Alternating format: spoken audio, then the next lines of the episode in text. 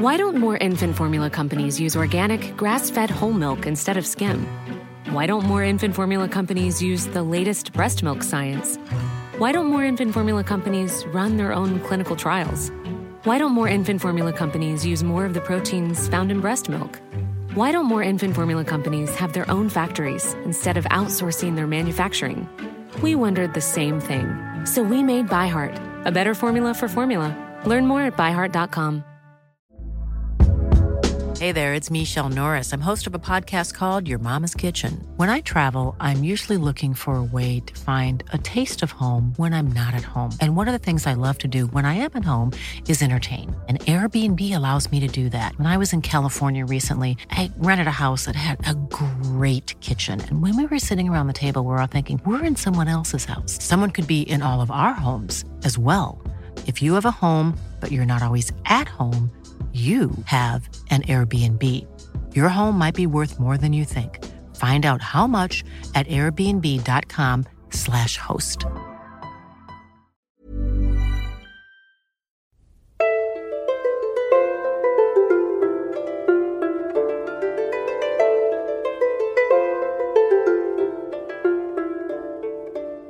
Hey, hey, hey, welcome to the Renaissance English History Podcast, a part of the Agora Podcast Network. I am your humble host, Heather Teysko. I'm a storyteller who makes history accessible because I believe it's a pathway to understanding who we are, our place in the universe, and being much more deeply in touch with our own humanity. This episode is on Anne Boleyn and Elizabeth I, based on the new book by Tracy Borman Anne Boleyn and Elizabeth I, the mother and daughter who forever changed British history. I will put a link up at the show notes at englandcast.com slash Elizabeth Ann. That's englandcast.com slash Elizabeth Ann. And we're going to do this similarly to how I did the Wolsey episode a couple of weeks ago because there's too much to do it in just one episode. I mean, I could, but then I would get hoarse and I would lose my voice, and nobody wants that. So um, we're going to split it into two episodes. So this episode is going to talk about Anne, her background, and the relationship that she had with Elizabeth, and go right up into the point where she was killed. And the next episode will talk more about Elizabeth and her relationship to her mother, her mother's memory as an adult. Before we get started, though, you know what time it is. It's time to talk about TudorCon because we are just what, nine and a half months away from TudorCon 2023, and time flies. So we have some new speakers confirmed, including the most fabulous Adrienne Dillard, who has a new book out that you should check out as well. So remember, you can go to englandcast.com slash TudorCon to grab your tickets. You can set up a payment plan there if you want to split the payment over several months to uh, to spread that out. You can learn all about it. It's September 8th through 10th in Lancaster County, Pennsylvania. It's on a beautiful winery, um, restored bank barn It's now a winery, next to the Pennsylvania Renaissance Fair. It is three days of fun and music and feasting and new friendships and learning and all of the Tudor goodness you could imagine with like a hundred of your new best friends. So englandcast.com slash TudorCon. The one thing I will say, depending on when you're listening to this, if you're listening to this up until about December 20th or so, if you want to have a card of sorts to put under a tree, because the thing is when you get your tickets, um, it's not actually a ticket. You just you get this confirmation that you bought your ticket, and then I have your name on a list, right? So there's nothing physical that exchanges hands. But if you want something physical to put under a tree or under whatever sort of holiday decoration you have at this time of year, um, if you let me know, I will write a card out and I will send it. So, up until I'd say like the 20th for it to get to you, I, of course, can't control the United States Postal Service. That would be cool if I could, but I can't. So, I will send it priority mail and hopefully it will get to you. So if you do that by around the 20th or so, um, if you want to have this as a gift, perhaps send a note to the person who is supposed to be buying you gifts and let them know. And then we'll have a little card there for you um, to have under the tree or in your stocking or wherever it is you put gifts at this time of year. That is my note on TudorCon. I hope to see you there. It's going to be so much fun. So, Anne and Elizabeth. One of the most famous items that Elizabeth kept with her for her entire life was a ring that had a portrait of both Elizabeth and Anne on the inside. It was something that Elizabeth always kept with her. It's evidence of just how close she was to the memory of her mother. Even though Princess Elizabeth hadn't even turned three years old when her mother was beheaded, so she likely didn't have any memories of her. But still, she revered the memory of her mother. And yet, contemporary accounts often refer to Elizabeth comparing herself to her father quite a lot. She based her style of queenship on how he reigned. She referred often to her dearest father, but she only referred to Anne a few times. She never tried to overturn the annulment of Henry and Anne's marriage. And, interestingly, she never tried to have her mother's body reinterred. So, this often leaves people with the impression that maybe Elizabeth wasn't as close to the memory of her mother as she was to her father, and she might have even been a little bit ashamed by her. Elizabeth was born, unfortunately, a daughter, unfortunately for Anne and Henry, but she would come to embody the first Elizabethan golden age. She was the culmination of everything from the Boleyn line and from the Tudor line it all manifested itself in Elizabeth I. It was this golden age of everything from music to theater, exploration, the defeat of the Armada. Now, Anne's heritage wasn't quite as distinguished. She came from a family that did not have royal blood or even an aristocratic pedigree. The Boleyns were of Norman descent. They gradually grew to own properties through the wool trade, by the 15th century, they had grown in prominence and wealth. It was Geoffrey Boleyn, who lived from about 1380 to 1440, who began to really grow the family fortune. Before long, the family had purchased several properties. Geoffrey was lending money to Henry VI for the war in France. And then Richard III made Anne Boleyn's grandfather, William, a Knight of the Order of Bath when he was crowned in 1483. Then William, Anne's grandfather, married Margaret Butler, who was an heiress, and thus began the real rise to power. William made sure that his eldest son, Thomas, was educated as much as possible. He rose rapidly through the late 1490s. He was one of the guests when Arthur Tudor married Catherine of Aragon in 1501. Thomas Boleyn then married Elizabeth Howard, so he married into the noble Howard house, and so his three children all had noble blood. We've all heard about Anne's education at the court of Margaret of Austria. Margaret of Austria actually wrote to Thomas that, I find her so bright and pleasant for her young age that I am more beholden to you for sending her to me than you are to me. Anne was exposed to art and music that she never would have experienced in England, and she would have encountered writing by such radical women like Christine de Pizan. Christine de Pizan was famous for her book, The Book of the City of Ladies, which Nowadays, we look back at that and say it was one of the early feminist books because she believed that girls should be educated like boys. Radical. But, you know, it's a little tricky to put a modern concept like feminism on somebody from the 15th century. But either way, it was an exciting time for Anne to be introduced to all of these concepts. And the court was a bit of a finishing school for her. Of course, her sister Mary was also in France, but Mary's path veered in a little bit different direction than Anne's. She was supposedly the French king's mistress for a while, and then she went back to England to serve Catherine of Aragon and wound up the mistress of Henry VIII himself, possibly bearing him an, Ill- an illegitimate child or two, depending on what stories you read and believe. So who knows, right? Anne was busy reading books, playing the lute. She spoke French expertly. She also loved having conversations, debating. She was witty. She didn't fit the mold of the quiet ladies at court. Anne began a deep friendship with Francis I's sister, Marguerite of Navarre, who was about 10 years older than Anne, but had a huge influence on her. Marguerite welcomed the radical religious ideas that were cutting across Europe and wanted to change the Catholic Church from within believing that everyone should be able to read the Bible, the Word of God, in their own language and not just the wealthy or the priests. Totally radical. One can only imagine how exciting this would have been for someone as precocious as Anne. In her later years, Anne's Bible was a French translation. She had a lot of reformist books and texts that were in French, so that stayed with her forever. Even when she was queen, decades later, she would write to Marguerite letters that had words of admiration and affection that none of her other letters have ever expressed. Anne left France in 1521 to marry into the Irish family, the Butlers, but Anne soon found herself at the center of this orbit of other admirers, including Thomas Wyatt and Henry Percy. Anne joined her sister Mary in Catherine of Aragon's household. The first record of her at court is in a pageant that Cardinal Wolsey had organized for Henry VIII on Shrove Tuesday in 1522.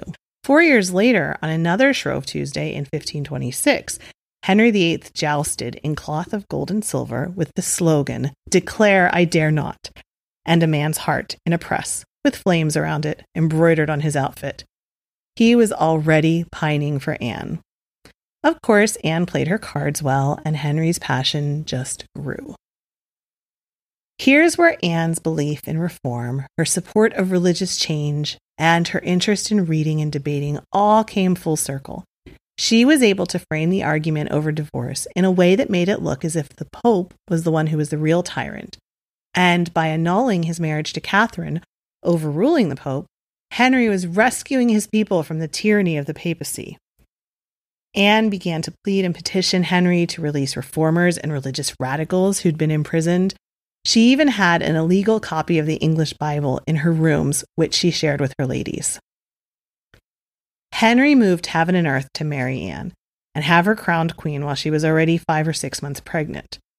Of course, everyone was confident that the child would be a boy. The birth of a princess was humiliating and beyond disappointing. Think about it. Henry had bet everything on God favoring him with a boy.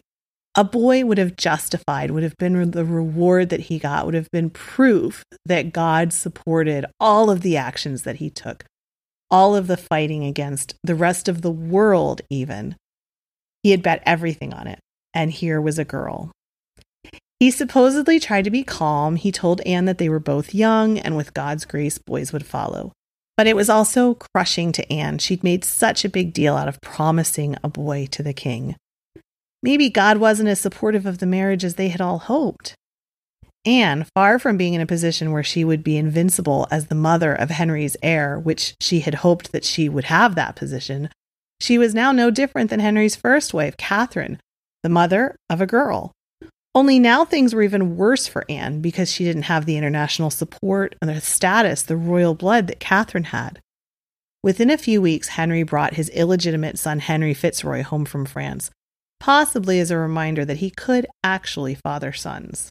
Anne was in a position where she had few allies and not a lot of people who were going to fight for Elizabeth if they had to.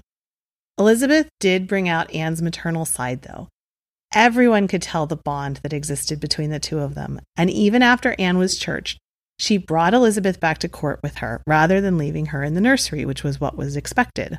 Whereas a lot of people simply saw Elizabeth as the unfortunate daughter, Anne was clearly in love and besotted by her girl, and contemporaries write of her not letting Elizabeth out of her sight. People expected Anne to feel upset and guilty for not having produced a son, and yet here she was, proud of Elizabeth even so far as wanting to breastfeed Elizabeth herself, something which Henry had overruled. Elizabeth was soon set off to live at Hatfield. And while Anne couldn't stop the move as much as she might have wanted to, she did try to oversee everything. Elizabeth would have a wet nurse, or people to rock her in her cradle, and lots of other ladies around to bathe her and to help keep her occupied. Knowing that she didn't have a lot of people she could trust, Anne filled the household with her own family, ensuring that Elizabeth would be reminded regularly of her mother. One thing Elizabeth did have in common with Anne and might have begun early was a love of fashion and the use of clothing to portray royal status. Anne sent expensive gifts, including clothes and accessories, to Hatfield, one estimate is that she spent the equivalent of 18,000 pounds a month on clothes and accessories, both for herself and for Elizabeth. As queen, Elizabeth would love fashion. At one point, the Venetian secretary to England guessed that Elizabeth owned over 6,000 gowns. When she died, the royal inventory did list 1,900. Less than 6,000, but still more than any other queen in English history. Anne also wanted Elizabeth to be raised as a reformer and to have similar humanist education as her own. She enlisted her chaplain, Matthew Parker, to go to Hatfield to give sermons, for example. Elizabeth would take after her mother in this way, speaking several languages and embracing the Reformed religion. And of course, Matthew Parker would become the Archbishop of Canterbury. Anne worked tirelessly to arrange a marriage for Elizabeth with France, but that was not working out. Anne was furious at the rejection, but it did little to dampen her pride and her love for her girl. She spent as much time as possible with Elizabeth. She brought her to court for extended periods, and she left little reminders of her in Elizabeth's home. For example, she paid to have her emblem installed in the stained glass windows in the rooms where Elizabeth played. In April of 1536, as Anne's star was rapidly declining, Elizabeth came to the court at Greenwich. Anne spent a lot of time playing with her and dressing her up in the new outfits that she had ordered. But Anne seemed to have some sort of premonition during this month. And at the end of April, she asked Matthew Parker to look after Elizabeth's spiritual education if anything were to happen to her. A few days later, she heard of an important council meeting. She grabbed Elizabeth and rushed off to find the king and try to remind him of everything that they had shared together. While Anne was in the tower, she spent time thinking about what the future could hold. There's a letter that historians have debated for centuries that may have been written by Anne protesting her innocence. Historians debate it because the handwriting is different than Anne's other letters and the tone doesn't sound like her. But I mean, she was in the tower, right? So maybe her handwriting would be different. I think mine might be different. And maybe I would write with a slightly different voice if I was panicked. So who knows? But either way, this letter wound up in the papers of Thomas Cromwell was discovered several years later when he was arrested. When she was queen, Elizabeth would have copies of this letter made. She wanted to preserve the letter protesting Anne's innocence. While she was in the tower, Thomas Cranmer had the job of having Anne agree to an annulment of the marriage to Henry. This seemed like a bit much since Anne had already been sentenced to death, but Henry wanted the way clear to marry Jane Seymour and wanted to make Elizabeth illegitimate so that any heirs from Jane would be higher up in the precedence. He also maybe wanted to make Henry Fitzroy his heir at this point as well.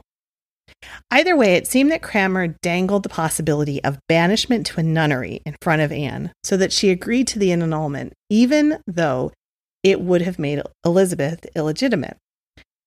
Why she did this is up for debate but she might have believed that an alive mother was better than no mother, whether Elizabeth was considered illegitimate or not. Of course, it wound up not mattering in the end. The punishment stayed death, and now Elizabeth was illegitimate on top of it all. Anne did Elizabeth one final service on the scaffold, though, when she spoke nothing but good of Henry. This was likely an attempt to soften his heart towards her and her daughter. Even though she was only queen for three years, Anne left a mark on English history, especially through the Reformed religion and support of England pulling away from Rome. Elizabeth would also be left with the qualities that Anne had instilled in her this humanist education, her, her precociousness, wanting to have conversations and not just be quiet and sort of sink into the wall. But Elizabeth was able to learn from some of Anne's mistakes as well. After Anne was killed, Elizabeth's household was greatly reduced. Mary got some of her precedence back. Elizabeth seemed to realize that something was amiss, commenting on the way people had stopped calling her Lady Princess and now simply called her Lady Elizabeth. Jane Seymour helped to rehabilitate the relationship between Henry and his daughter Mary, but didn't spend a lot of energy at all helping Elizabeth to have a relationship with her father. Possibly this was because she shared a religion with Mary, she also might have been bothered by Elizabeth, who was this kind of constant reminder of Anne Boleyn. And maybe Jane felt a little bit of guilt about what happened with that. Who knows? But either way, Elizabeth sort of faded into the background during these years. Rumors actually began to circulate that maybe Henry wasn't even Elizabeth's father. since Anne had committed adultery with so many men who even knew who the father was. And this is one of the rare cases where Maury Povich would have been a welcome addition to Tudor England. anyway, the psychological effects that the death of her mother would have had on Elizabeth have been written about and debated for years. It's tempting to put up a modern diagnosis on a pre modern person, but the truth is that she did suffer from anxiety, she was distrustful, she was often emotionally unstable. She even had physical manifestations, things like fainting fits and stomach problems. So, who knows if this came from her anxiety and it was just sort of manifesting itself in physical ways. Either way, she was aware from a very young age that life could be precarious, and she clung to the most loyal friends and servants that she could find, sometimes even when they did not deserve her trust. And that's what we're going to talk about next time. So we're going to leave it there for this week. Hop on into the Tudor Learning Circle at tudorlearningscircle.com to discuss this and all other things Tudor. It is a social network just for Tudor history nerds. And grab your TudorCon tickets, englandcast.com slash TudorCon, and plan your trip to commune with your fellow history, Tudor history lovers in September 2023. Hey, happy everything. Happy Christmas. Happy whatever you celebrate if you celebrate. Happy Yule, happy solstice, happy Hanukkah, happy all of it. Um, and I will speak with you again in a couple of weeks. Thanks for listening. Bye.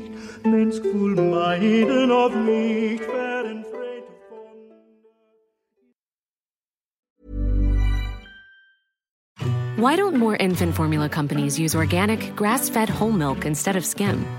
Why don't more infant formula companies use the latest breast milk science?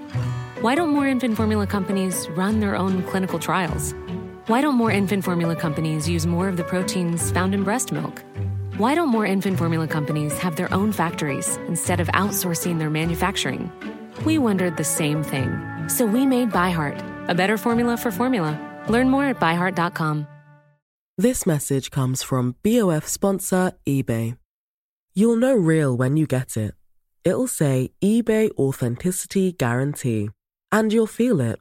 Maybe it's a head turning handbag, a watch that says it all, jewelry that makes you look like the gem, or sneakers and streetwear so fresh every step feels fly. eBay gets it.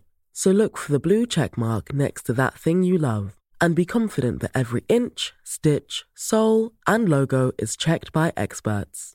With eBay Authenticity Guarantee, you can trust that feeling of real is always in reach. Ensure your next purchase is the real deal. Visit eBay.com for terms.